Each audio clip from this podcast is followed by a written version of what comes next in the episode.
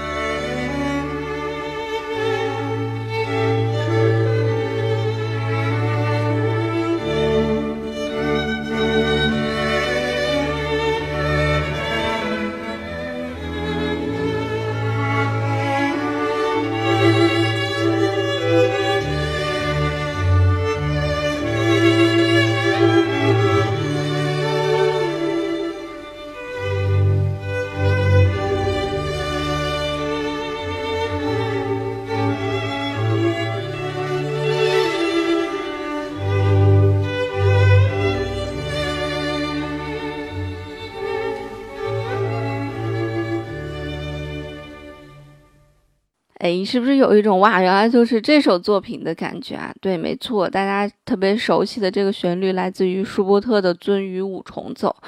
啊，那么舒伯特其实这一生留下了很多很多很知名的旋律，很好听的旋律。那么这个《鳟鱼五重奏》应该算是他的所有作品里面最知名的一部了。那么除此之外，还有他的小夜曲啊，也是经常我看群里面大家在转发。那他的这个小夜曲呢，也被称之为是天鹅之死啊。其实舒伯特这一生活了只有三十一岁，但他确实写了很多很优美的旋律以及一些艺术歌曲。那么在后续的节目呢，会跟大家再来详细的介绍一下舒伯特。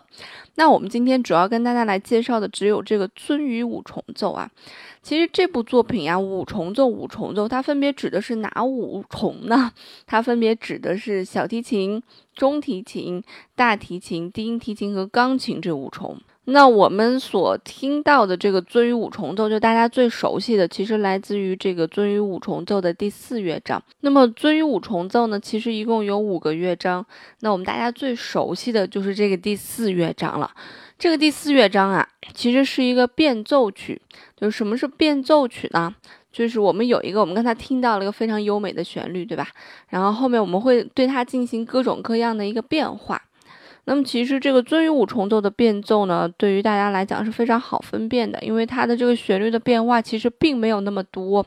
它的这个五重奏的这个五种变化呢，分别来自于五种乐器啊，小提琴，然后是钢琴，然后是中提琴，然后是低音提琴，然后是大提琴。如果你不不太好去分辨这个这个变奏到底是属于这个哪种乐器在独奏，我我建议你可以去看一下视频啊，因为在视频里面，但凡是这个乐器独奏的时候，摄影师就会给这个独奏者一个呃镜头啊，就是他单独的镜头、单独的特写，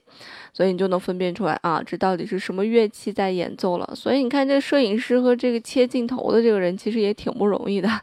呃，他需要对这个作品有所了解，然后还需要对乐器有所了解，这样才能把镜头切好啊，否则看起来就是乱的，就不专业嘛。那么这部作品其实是当时舒伯特出去玩儿的时候 写的这么一部作品啊，他当时去山涧游玩，然后每天都在这个花花溪水当中度过啊，所以他也就写下了这样一部作品。鳟鱼，那这个第四乐章其实一开始也在描述这个鳟鱼非常自由自在的在水里面游来游去啊。那么而后呢，好像是来了捕鱼者一样啊，要把鳟鱼给带走。啊，鳟鱼在这个渔夫和渔网之间这个挣扎，还有小溪当中挣扎。那么最后呢，这个渔夫可能觉得鱼可怜吧，就把它放走了。反正就是简简单单的这样一个故事吧，就非常简单的一个故事啊。但是被舒伯特用音乐描绘成了这种形态，让你觉得听起来特别的过瘾和消暑。那这部作品除了有五个变奏之外呢，那最后还有一个结束的这样一个模块，叫做结束部。啊，这个结束部呢，又把主题重新再现了一遍啊，有几个提琴重新把它再现了一遍，啊，仿佛这个鳟鱼就是被放出来了嘛，反正又是活泼的游在这个水里面，和最前面的主题进行一个对应，一个呼应。那我们刚才听到的那个，就是其实来自于它的主题，由小提琴来演奏啊。那么这部作品呢，我选取的这个版本来自于五个大师，这五个大师分别是。巴伦贝伊姆演奏钢琴，帕尔曼演奏小提琴，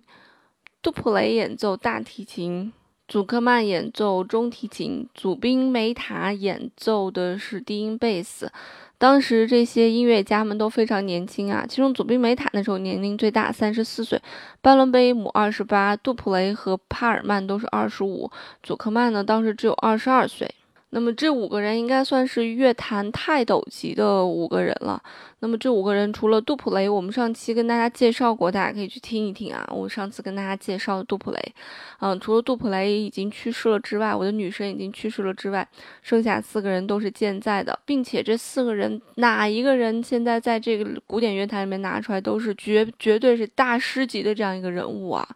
啊，那么他们后来很多人都涉及到了这个指挥，除了帕尔曼啊，这个还是专心拉小提琴啊，剩下几个人基本上都涉及到了指挥这样一个领域。那我有幸曾经看过祖宾梅塔和祖克曼的两场音乐会，然后呢，我始终都特别想去看巴伦贝伊姆和帕尔曼的，但是一直都没有机会，他们在中国没有演出，所以我也一直都没有看到，就在北京没有演出吧，所以我也就没有看到啊。所以一定要牢记这五个大师的名字。那其中巴伦贝伊姆和这个杜普雷，他们俩那时候已经结婚了。你看那个视频的时候，你可以看到巴伦贝伊姆和杜普雷手上都戴着婚戒啊。那整个的演奏过程当中，我觉得杜普雷的表现真的是让人感觉到非常的抢眼。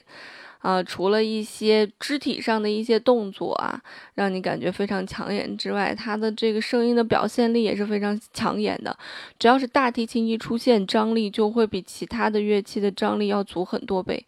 那么我觉得这个帕尔曼演奏的这一部分前面好像没有特别进入状态啊，直到后面都快要到最后结束的时候，和结束的部分和那个呃我的女神杜普雷互动的时候，感觉哇才是渐入佳境啊。那么刚开始好像并没有到这个最佳的一个状态。在所有的变奏里面，我觉得第三变奏最有趣儿啊，因为第三变奏这个钢琴有很多大量的跑动，就弹得特别快，大家到时候可以仔细的去听一下啊，仿佛是在描述潺潺的流水一样啊，这个流水的声音和这个大提琴所演奏的主题，这个呃尊于游动的声音，然后交织在一起，让人觉得特别有趣儿，特别的消暑。